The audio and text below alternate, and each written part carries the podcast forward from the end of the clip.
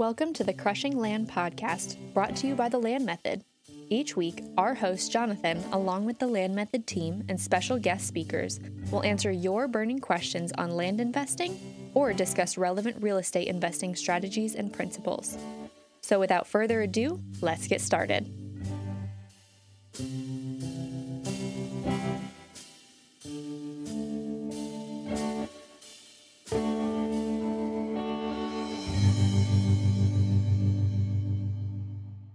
Uh, hey everyone, Jonathan here from the Land Method, and uh, welcome to Crushing Land. And today we're going to be talking about due diligence on your land.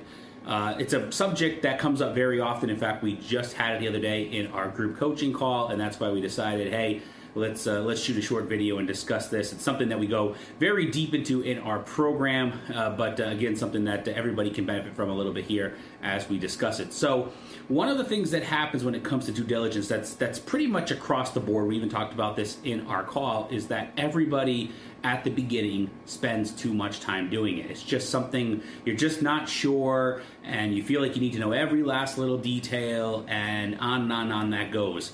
The problem is that you get into that habit, and I know people that have been doing this business for years and years and years, and they're still spending hours per property doing due diligence.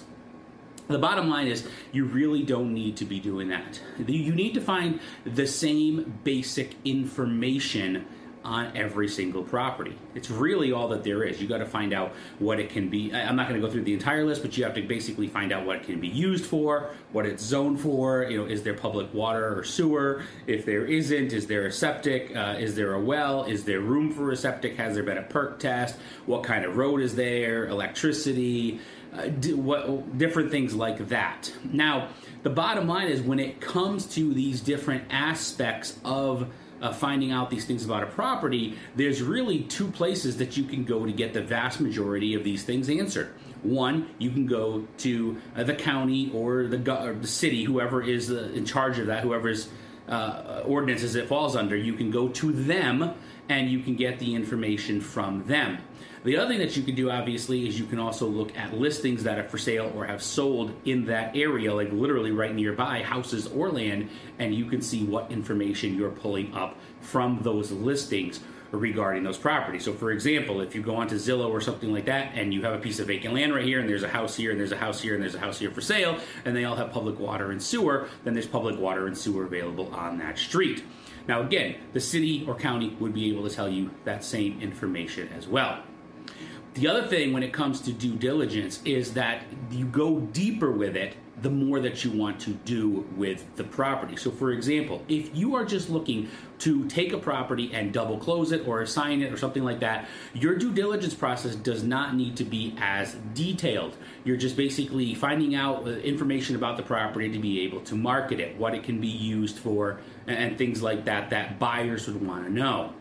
But let's say now you're thinking about me, and I maybe I want to purchase this piece of property. So now you're tying up your money. Again, in the in our course, we discuss different situations where you could use an assignment when you double close, when you buy it outright. So if you're getting to the point now of saying I might consider buying this outright because it really makes sense, then your due diligence process might become a little bit deeper. You're really kind of checking off all the boxes because now you're tying up your own money at this point, right? With the double close, with the assignment, you, you might be tying up your money, but only for a few moments. Whereas if you're buying it outright and planning on selling it down the line or for a better price or, or marketing at a higher value and whatever it may be, now you are tying up your own funds. So you want to make sure that your due diligence and everything that you have there checks out and is in the right order.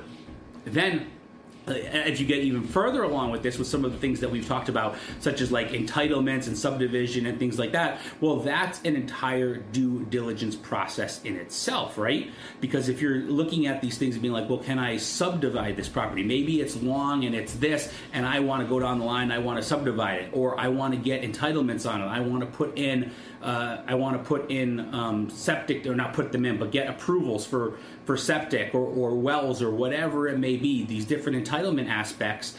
those are aspects of due diligence that you're going to do as you go down the line. So those are just taking it a step further each and every time. So really, your due diligence process is the same with every property. When you start with a property, you're starting your due diligence process with, with basically the checklist that we give you, and you're checking off, okay, this is the stuff that I, I need to know about this property. Then from there, it's okay, let's make sure everything checks out perfectly. There's nothing that I might be a little unsure of that if I was double closing or if I was assigning it, I wouldn't care about. Whereas if I if I want to tie up my own money, it's something that I might be worried about. And then of course after that is also the aspect of well maybe I can take this further along down the line and make it even larger, uh, make turn it into a project, do entitlements, do subdivision, some of that. So now your due diligence process has become even longer because now you're adding in those aspects of it.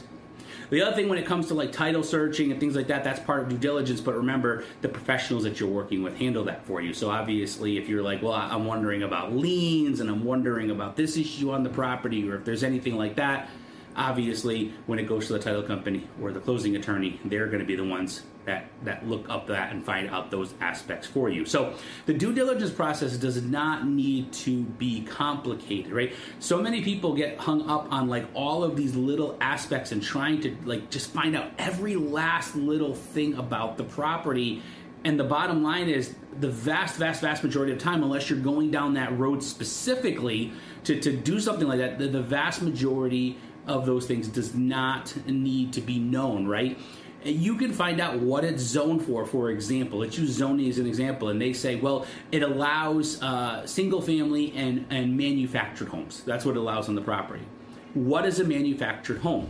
That really depends on the area, right? Every area is different about that. So to sit there and try to be like, well, you can bring in a, a, mobile home that's from 2021, but you can't bring in a mobile home from 1986. That may be true, it may not be. And some people get so far along with that that they just try to get all of these details and it really doesn't matter. Yes, you may have a buyer that comes along and asks you very specifically, can I put on a mobile home from 1986 on this property? And if you don't know the answer, you just tell them, I don't know about that one specifically. Yes, the property allows mobile homes. If you have a question about your specific mobile home, then you should contact the county directly or the city or whoever may be and ask them. So again, you're basically getting just the, the, general feeling for it and knowing what can be there.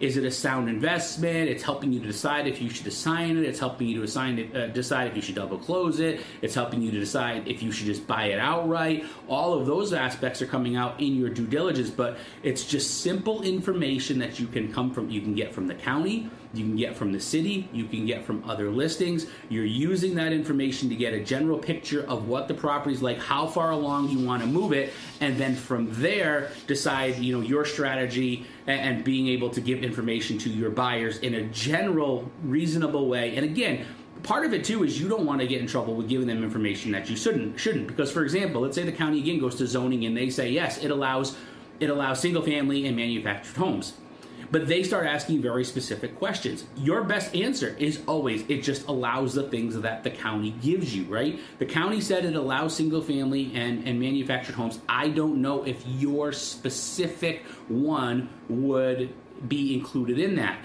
People have asked about you know making uh, making homes out of shipping containers. People have asked about making homes out of tires. I've heard all of these different things, and these people come along and they ask, and my answer is always talk to the county. Why? Because the county says it allows these type of things. It allows single family. It allows manufactured. I don't know where your specific thing fits in, and I don't want to give you an answer because I don't want you to come back and sue me and say you told me I could do something. No, I gave you what the county told me for the zoning, what I found in my due diligence diligence and now i can take you can take that information and you can run with it if you have something very specific. So again when it comes to due diligence process you don't have to like blow this thing up. It's been hours and hours and hours and hours and hours trying to figure out every last little detail. It's basically going down the line figuring out what's there figuring out what it can be used for all of these things in general taking it deeper if you want to go deeper with it. If only if you want to go deeper with it. If you're looking to go deeper with like something like i said like subdivisions or entitlements or something like that. If you don't then you don't even go that far. You stop and then from there, using that information, you pass that along to your potential buyer. And if they have very specific generalized questions on it. You let them do that themselves. It's the safest route for you. It saves you time, and most of your buyers are not going to be that general anyway. So for the ma- for the masses of people, it's going to be sufficient. So again, thanks for joining us on this episode of Crushing Land, and we'll catch you next time. Thank you, listeners, for joining in today. Join us again next week for another discussion on all things land. If you have a topic you want discussed, send us an email about it at thelandmethod at gmail.com or use the contact form on our website, thelandmethod.com. Remember to join the Land Method Facebook group as well if you want to be the first to hear this content and be a part of a community that supports each other in our land businesses. Have a great week.